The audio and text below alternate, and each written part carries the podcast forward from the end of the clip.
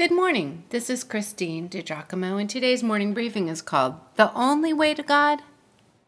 We're looking once again at John chapter 14, verse 6, where Jesus said, I am the way, the truth, and the life. No one comes to the Father but by me.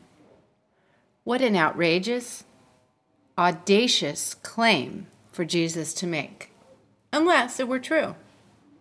But aren't all religions good? If they lead to God, isn't that all that matters?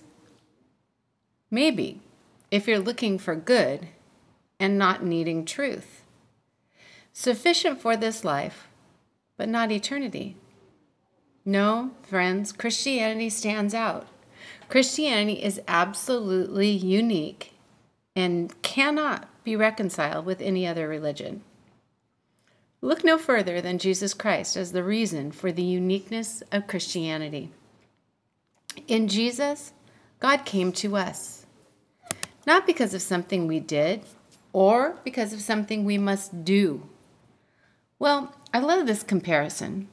Buddhism has a similar story as the parable of the prodigal son. However, in Buddhism, when the foolish young man comes to his senses and returns home to his father, he is required to work off the penalty for his wrongdoing through many years of servitude.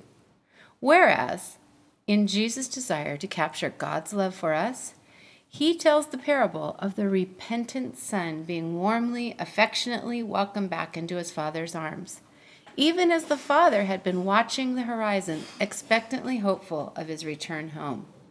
Do you see the difference? There is some wisdom to be found in other religions, sure. There are good insights as well. But truth, only partial.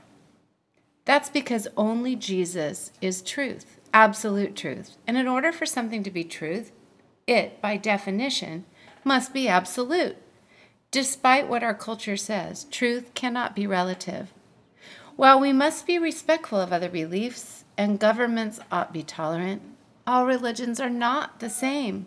They are not equally valid. Jesus did not just say he was the Son of God, he backed it up. Jesus alone was the fulfillment of dozens of specific prophecies written hundreds of years before his birth. Jesus alone performed great miracles, even raising the dead. Jesus alone predicted his own death and resurrection, which launched a worldwide revolution. Jesus alone offers intimate relationship with God. When Jesus said he was the only way to God, the only way to his Father, he was willing to lie it all on the line to back it up. So, yes, he is the only way because he alone is truth. But all are invited to accept his invitation to life. If you'd like to read this, and I hope you will, I hope you'll print it out and you'll study it and you'll be able to defend why you know, why you believe that yes, indeed, Jesus is the only way to God. You can go to pastorwoman.com, click on Powerful Bible Teachings, Morning Briefings, and again, the title is The Only Way to God?